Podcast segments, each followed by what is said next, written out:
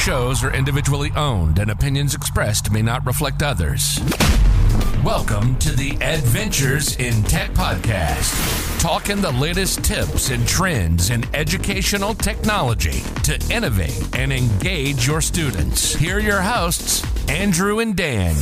Hello, everybody. Once again, welcome to the Adventures in Tech podcast. This is episode number nine. I am Andrew. And I am Dan. And we are excited to be uh, back on the air. It's We said it's been a couple crazy weeks, and we know the holiday season, the hustle and bustle has been fun.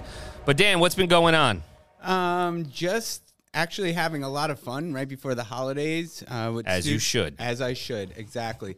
But uh, working with actually one of our guests, I think you were there as well, doing some green screen work oh, with the kindergartners. Fun. That was great. Um, and they were looking at weather. And then I was doing the same thing with a fourth grade class today. Correct. Um, when they were looking at extreme weather. So we were having uh, some time in front of the green screen. Yeah, and the green screen's a great tool just to bring authenticity to the projects. The, the students get excited.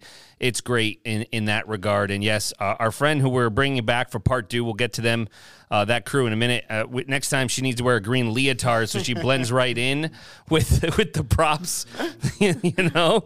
But uh, before we get to them, uh, we do want to say if you like the content, please as always, help us out, provide feedback and a rating on the platform you are using to get this podcast from, uh, whether it be Apple, Google, Spotify. We greatly appreciate your support. The other thing that's still ongoing, and we know that the winter recess uh, is fast approaching for educators. The Ditch Summit is still going on.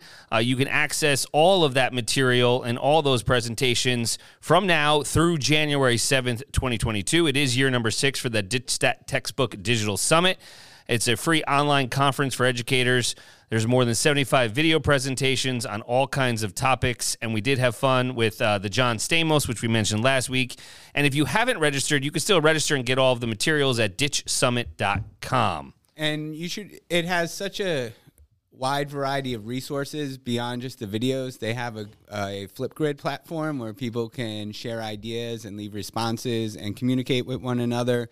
You can download the PDF notes of the episode. So it's really friendly for you to go in, uh, learn from the videos, and then put it into practice yourself. Yeah, it's just a great tool. Matt's great. We did talk to him recently as he was gearing up for his uh, digital summit, and he is going to be on the podcast as we get into 2022. He's all about joining us, so we will definitely get him on.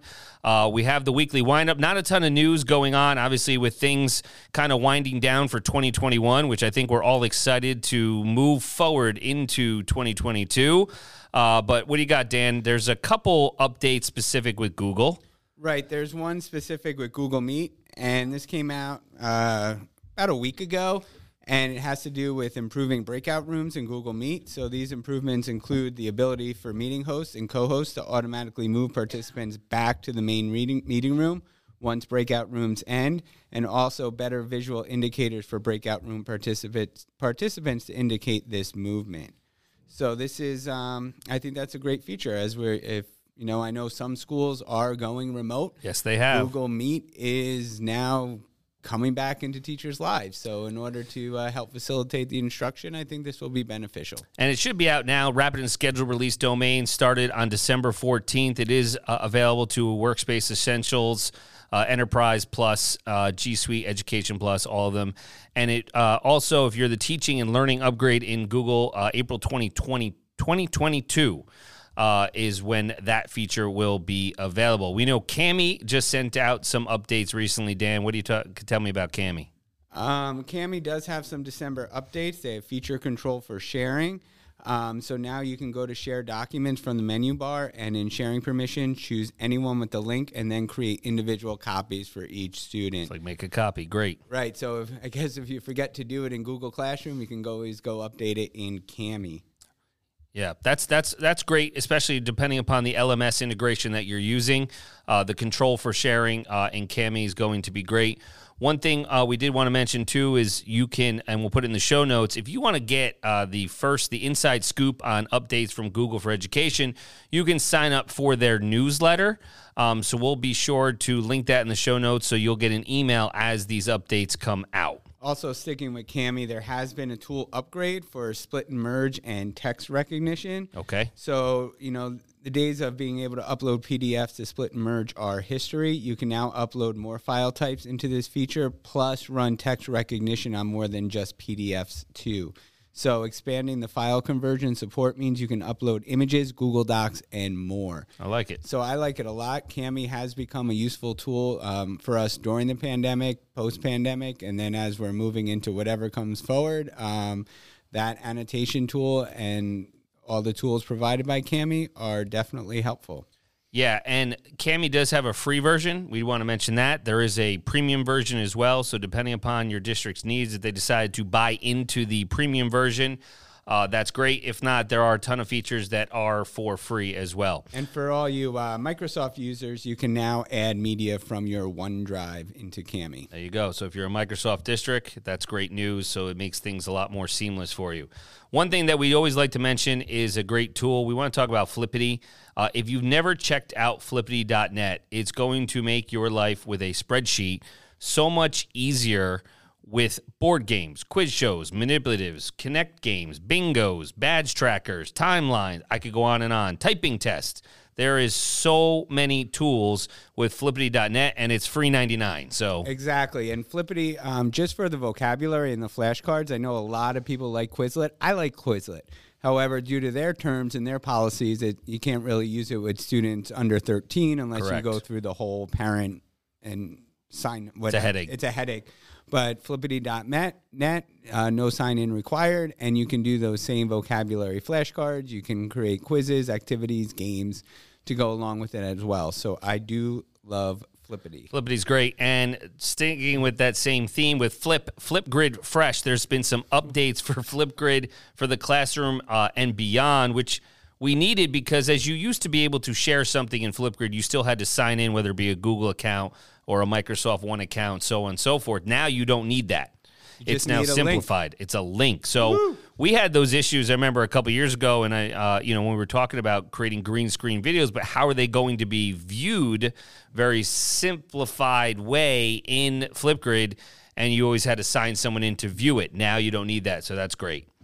What else was uh, did Flipgrid announce, Dan? Um, they did more mobile videos. So you ask, they listen. We they evolved the shorts feature, so you and your learners can create Flipgrid Flipgrid videos outside of a group on both the mobile and web app. You just record your video, then easily share it or embed it anywhere online. That's great. That's great. And there's a lot of updates that Flipgrid uh, has pushed out. We could go on and on. There's probably about six or seven updates. Um, you know, we'll we'll for lack, you know, for just for saving time, we'll just uh, post the, the the link to the show notes, and that way you can check out all of the uh, upgrades that Flipgrid has pushed out, uh, specifically as they look forward to 2022. And I have one more. Tis the season for upgrades from Mote. So if you Mote. haven't received this, there are some upgrades to Mote. I know we talked about a little bit on the last episode, but you can level up your accessibility and engagement in your Google Forms with even more opportunities to use voice. Um, so some new features are you can put multiple choice audio and voice powered feedback in quiz mode on forms. Yeah, we like Mote. Mote's great with the the audio uh, aspect, and we do have an episode planned in the new year based on all kinds of audio tools. We know. Uh, actually, the Ditch That Textbook Digital Summit was talking about Soundtrap today. So, a lot of things that we can discuss uh, just on the power of audio more so uh, as we delve into 2022. So, uh, we wanted to talk. We talked about PBL uh, a couple weeks ago, about a month ago. I thought it was PB and J. It is PB and J, not PBL, right? But we want to reintroduce uh, our good friends and colleagues, John Salmon and Tara Kohler, back for more. You agreed. How are you guys doing? Hey, We're good. Everyone, happy to be back. Thanks for having us. So they are STEAM professional development specialists uh, in our district, and they are big driving forces of utilizing PBL in the classroom. So before we get into the layman's terms and some easy ways to adopt and get into PBL, um, let's recap. Let's reframe the idea of what is PBL. So, project based learning, right? It's taking tasks and bringing learning situations or designing learning situations for students that are authentic in nature and um, they're project based. Obviously, they're working towards a project that um, they're developing throughout the unit of study. Tends to culminate at the end, but they should be contributing what we call milestones along the way as they get there. Tara, anything I'm else to surprised add she- to I'm that? surprised she's not wanting to jump She's in. silent. that is Well, a I- I, was going to jump in and say you work on the project a little bit along the way, but John said that, so we're good. Oh. Good summary, John. Good summary. There it is. Did I steal your thunder on that one? No, you're good. So the big thing is, you know, that's a great explanation of PBL, and we know that we want to overcome the fears of the unknown. It's most likely something that you already know, something that you're doing, and it's a matter of tweaking how you are utilizing instruction in your classroom, right? So as we, you know, without going too far into what we kind of, you know, did in the first episode, so in part 2, the biggest thing is, you know, you have those those early adopters where they're like, "Okay, I want to get started." What is some let's say uh what's the word I'm looking for? Like just I don't want to say easy cuz I don't want anybody to think anything's easy with PBL. It's a process. But uh kind of like the way to jumpstart how they can get involved in, in in involving PBL in their classroom. Right. So I think what we're looking for is is a point of entry. Thanks, Dan. See, why couldn't you just interrupt me? Access point. Yeah. and so I know in the last episode we talked about um, briefly the design elements, and there's actually four that we're going to chat about today. That um, even if you're not doing a project based learning experience, these are the four that um, are an easy jumpstart to creating a culture to make projects a bit easier um, once you dive into them. One would be voice and choice, another would be bringing reflection into the classroom, bringing in some critique and revision. And so when we think about bringing voice and choice into the math or science classroom, um, even if you're outside of a project, what are ways you can do that? Um, having some choice boards as part of your math workshop um, allows students to have a choice. Um, differentiating your math workstations, um, bringing in some voice by having math talk podcasts happening within those workstations. Right. Um, and then giving students choice in the type of math models that they use when they're solving equations or word problems. And in the science classroom, um, when students are planning out and carrying, uh, planning and carrying out investigations, um, this looks really different in the next generation um, science classroom. It's no longer students, um, I mean, teachers saying um, exactly what the procedures are for an investigation or an experiment. It's giving students choice and how they're going to use the materials and the steps that they're going to take. Um, and then when you get into the elaboration phase of um, your science cycle, bringing in different choice menus for students to apply their learning into different situations. Um, and then, really, in the science classroom, if you bring in a project um, based learning experience, at the end, students representing their work, them having a choice in what that might look like. That's fantastic. So Thank you. voice and choice is right is one way. So we were thinking about the seven design elements that come from PBL. So we were actually want to thank you guys for it because this was really inspiration for us. And then when we got to present at NYSCATE, having some conversations with people there, there's a lot of there's a lot of difficulty with access for it, Dan, right? And I think you brought that up. So voice and choice, how you would bring that in. But these are practices that I think if you're running just best practice in your class, you're going to do. Voice and choice is part of it. The idea that there's reflection that's happening in your classroom is another design element. So we're hitting the back end of PBL Works design elements. So if we're thinking about in a math classroom, reflections built into the workshop that you're doing could be oral, could be written that you want to work on.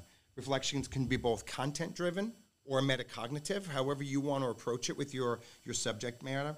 Um, they can also be behavior, they can incorporate group dynamics, um, setting goals with students. All of these things would be reflective practices that you could do in any subject. So I'm talking about math and science in particular because that's the wheelhouse we work in, but these can happen anywhere and at any time. Um, when you're in science, wrapping up investigations could be reflective. We run the 5E cycle, so after we deliver and explore, the subsequent phases that come after, so it would be the elaborate or the evaluate or the explain. There could be reflective practices that come in at any point in there. Um, and again, the same thing as the math. It can be content driven, it can be metacognitive, it can be behavioral. How are the groups working together? Um, so, reflective practices would be another piece that if you're just developing the culture of that, it's going to make transition into PBL so much easier for you. Yeah, what I hear, you know, as I recap what you guys were just saying is it's really all about student choice, being student driven. We can have, you know, the future ready skills, uh, design thinking, empowering our students, giving them that growth mindset. It's differentiated because you're uh, addressing multiple modalities. and obviously all coming together with 21st century skills, which we want our students uh, to really grasp, and, and, we want as we teach them. That's that's an important uh, facet. So now, Dan, what do you think? Like, okay, we're you're ready to jump in as a teacher, Dan. I'm ready to jump in, but I see there's a lot of management that needs to happen. So mm-hmm. you're talking all about the collaboration, the, the, the, the, inquiry to drive the instruction, the reflection piece that you were just elaborating on. There's a lot of moving parts. Can if you can talk to us about tools that you use for to, to help students collaborate and work collaborate work with teachers in this environment? So well that actually jumps right in it, i was just going to say yeah, you can jump that, into this and i'll add on to some collaborative pieces right so that really jumps into well no you start with what you were going to say. So collaboration.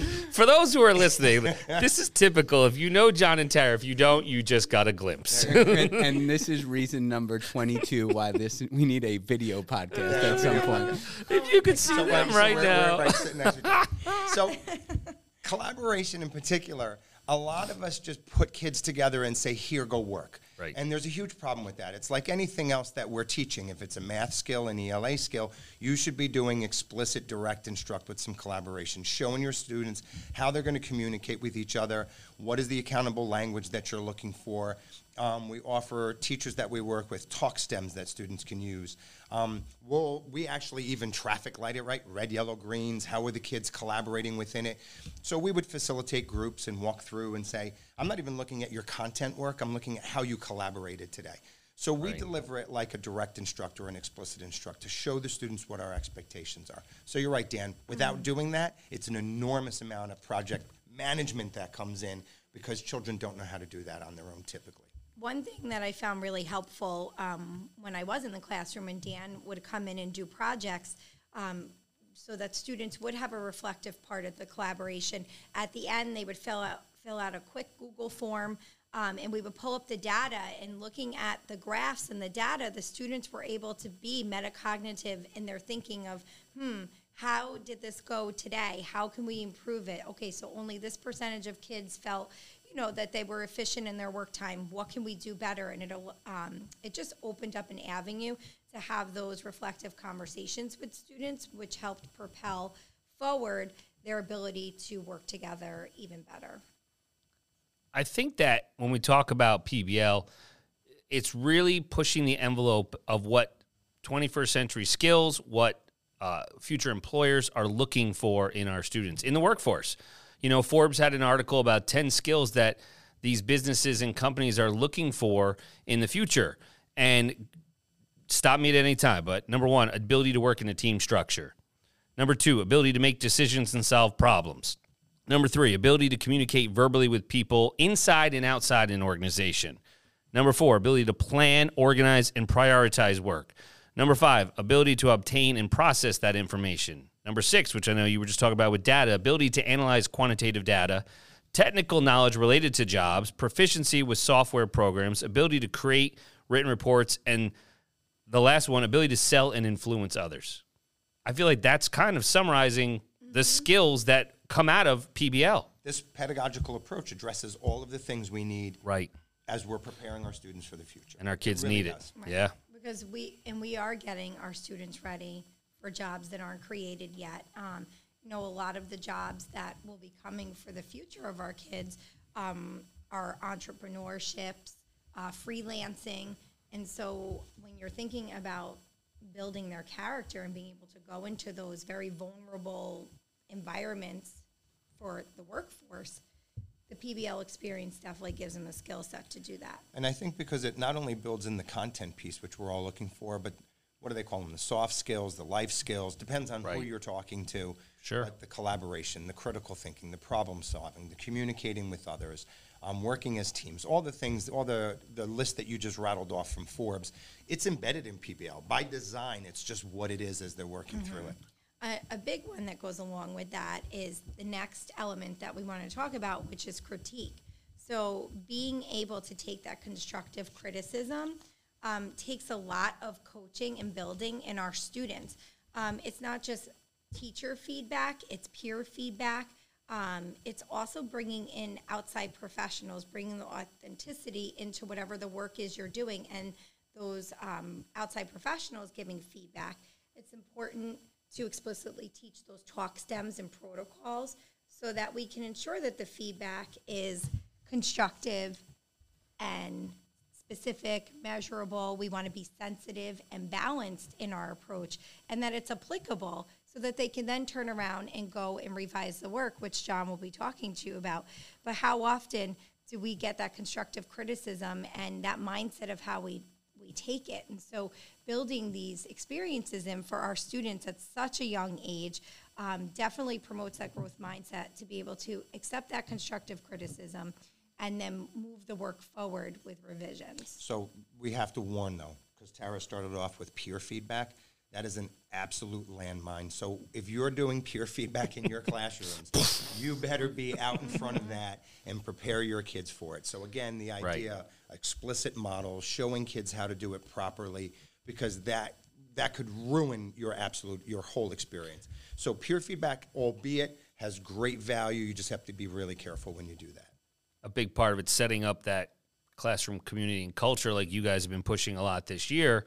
And again as people are saying okay now i'm listening. I want to jump in. They reach out to you guys. They reach out to us and they're like okay you know we'll do some baby steps obviously. But as you know you got to be forward thinking in the sense that if this is an experience and this is what you want to do for your students come september you want to set all these routines uh, so that peer feedback is not an explosion or a minefield like you said. Right.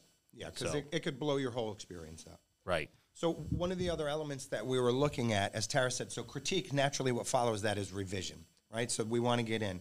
And I think that when we're thinking about project-based learning, obviously there's a project piece to it. A teacher who could just be starting this, this could be any performance-based thing that they're working on in their classroom. If it's just one math problem that they're solving, then the idea of revision and feedback and working towards everything, it becomes challenging.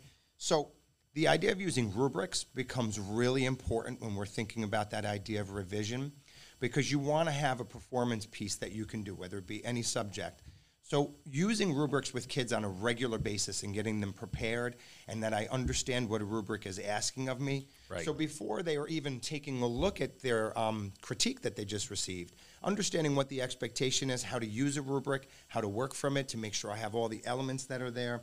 So practice using rubrics in your class all the time, as I Yeah. say. That's Um, important. Anchor products and anchor charts. ELA, we also call them like exemplary models or model texts or things like that. Um, but if you're using anchors to work from, students are then being evaluative. They have to judge. Okay, here's what the anchor's showing me. Here's my what my work is. How am I doing this in comparison to one another? So those are really important. Um, reflect, reflect, reflect. I would say incorporate reflection time into your class as often and as frequently as possible with the kids not only is it great for growth mindset, it's great for processing. It's great for them to sit back and synthesize the information that they're doing. So I would encourage if we're into revisions and we want to enhance that, we want to do reflections. Um, and then, of course, Tara said it before. It really boils around the idea of establishing a growth mindset in your classroom. This is all a cultural piece, and you have Right. to establish that from day one. And if you don't, then that's really where you begin, is set up the growth mindset, and then all these other pieces can be elements that you start to bring into that. is you know as I'm, I'm thinking about going down this PBL road, I really have to be aware of the amount of scaffolds I have to apply for my students along the way. Right. So immediately comes to mind is what you really need is a curation tool in order to keep all these resources together in one place where it's accessible for for teachers and students. Because you're talking a lot about modeling and you know you can model but then a week or two down the road you might need to reinforce that model um, for specific students. So to have that available um, would be great. So do you guys have any suggestions for how to curate all of these materials? Is there anything that you've used that seemed to be effective? Well, I think, you know, in our science and math classrooms, they do have science and math notebooks. Some are paper pencils, some are digital um, notebooks. And so all of these um, anchor charts, talk stems, protocols are curated and kept in one place. Typically, there's a table of contents at the beginning of these notebooks, so it's for easy finding for you know students. Um, if there is um, trouble happening in a collaborative group, um, the teacher can point them in the right direction and tell them to go to page blank in their um, notebook, whether it's digital or paper, to be able to look at that, and then um, coaching conversations come into play with those tools. So there's two sides to that curation part, Dan, that you're thinking about, because we're also working with the teachers, right? So we're curating these tools for the kids, and we want them to own it. But it's also us as PD people working with the teachers, and so how we curate different things. I mean, we're often living within the Google products, right, where we're shared drives. I mean, actually, I can't say shared drives. That's stuck in my head from a recent experience. But typically, we like to um, work out of different folders with the teachers, and we have them kind of set up and organized based on different parts that we're working with. Um, you guys are doing a lot of different work with curation um, tools that we can use, but I may be comfortable with some things, but the teachers that I'm working with may or may not be. So I try and find what is their comfortable place and use tools that are relevant to them. And we do um, do course offerings within our within our district. So um, we do use Google Classroom, where when we share Right. those resources with teachers who attend our courses, it's curated in a place there for them, which is really just a link to the folders that John were talking. You know, he was talking about. Right. You don't want to make it overwhelming for the teachers. And when you're talking curation tools, I know where Dan's head go- is going, but mine's going to Wakelet, which we talked Right. about last Yeah. week. It's the first thing that I was thinking as I'm looking across on. There's some things I might be comfortable with, but I'm not sure that everyone else. And that's where we're going to build up that comfort level because Wakelet is going to be the perfect avenue. Well, and, and the reason why I bring up curation is because I think we all have that task ahead of us as coaches and PD specialists that we need to have the materials accessible in an easy manner. Right. So we really have to think about how we're curating our resources. So I mean, if I think about this, kind of goes to the way like how would you you know talk about curation and creating the experiences? I mean, I think it goes hand in hand with what the teacher will need to be able to leverage for themselves if they're launching PBL in their classroom. Because if the role of a teacher in a PBL classroom is quite different than The typical role. the typical right. role of a teacher. So, can you talk about the role of the teacher in a PBL classroom? Sure. There's a so it's a lot of facilitating is what you're looking at. Um, Tara was t- loves talking about this, but actually, I'll let you Loves talking. There's the line of the podcast. Tara loves talking. Tara I'll loves stop- talking. I think we have her title Fair. right she there. Likes, she likes talking about this stuff. I'm going to let her jump into it. I'll follow up on it. No, it's But- it's fine. No, it's you, it's less talking at them, right? And it's coaching and facilitating conversations. And so rather rather than push teaching and talking and talking, you're pulling information out of them. Um, even in situations where you know collaborative practice may be lacking in a particular group, rather than the teacher saying you're not doing this, or it's actually you know a reflective piece like how do you think it's going, um, bringing up those anchor charts or tools to help them. It's just less teacher talk time and students becoming the problem solvers um, in the situation. Okay, I, I thought she was going to go. I'm going to finish her sentence for her because there is Nice. a thing that she often says when we're What doing do I this. say? No, but it's it's funny. Um, it's all front end planned. PBA. Oh, front end planned, right? so, right. do- so it's all front end planned. It's like your mortgage, right? All the interest. It's like a front end collision right now. it is a collision.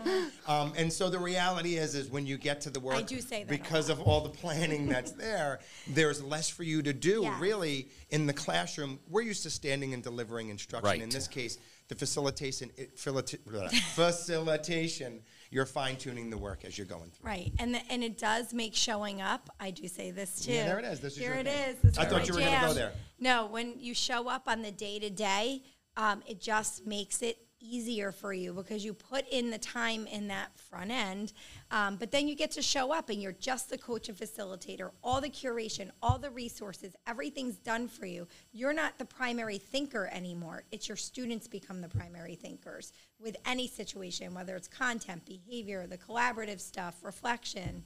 Right. Right. And often you're not even the primary deliverer of information.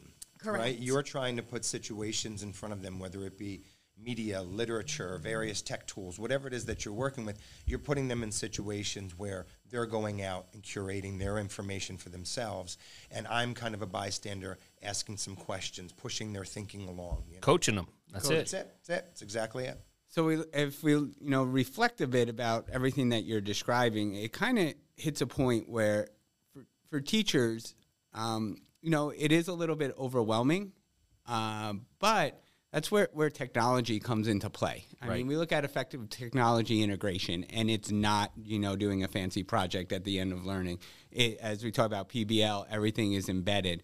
So as teachers reflect on the instruction, and I always say when I'm working with, with teachers, if you were to walk past the door of your classroom and look in, what would you want to see? You know, and start with that. Um, but I think teachers have to be aware that they need to treat their digital space just as you know it should be just as important as the physical space Right. in the classroom. So we're creating an environment where students can be successful because they have access to materials to instruction to supplements to to scaffolds to everything that they need. So if a teacher carefully i'm going to use that term again curates experiences for students it allows them more to be a coach instead of having to, to stop and stand and deliver and also not have to go through mounds and mounds and mounds and mounds of paper um, using things like voice feedback formative assessment in forms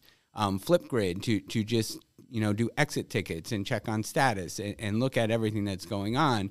Creating that digital space is going to allow the physical space of your classroom to be what you envision Yeah, I mean that summed it up right there, Dan. And what I was thinking is you talked about the teacher being the coach and kind of facilitating, reflecting, and moving forward. I know a question that our audience will have is: so, what are some experiences that I could start with? In you know, utilizing PBL in my classroom. I know you guys have a ton of products, time frame, units, how it relates to the the curriculum. Share some of those, so in case people need to get those creative juices flowing, you know, we'd love to hear them. So Oh, Tara loves to talk. Go ahead. Go right ahead. I'm It's all- going first. Go ahead. It's all you. we currently have a fourth grade and kindergarten project going. So energy um, unit is the fourth grade, and pushes, pulls, and collisions would be the kindergarten unit. And so um, the fourth grade students are going to become mentors to the kindergartners as they take their knowledge of pushes, pulls, collisions, and energy transfer to create a Rube Goldberg machine, which um, we're hoping will be housed in the pediatric um, center up at a local hospital. Very cool. In their waiting room. So that's a big one that we have going on.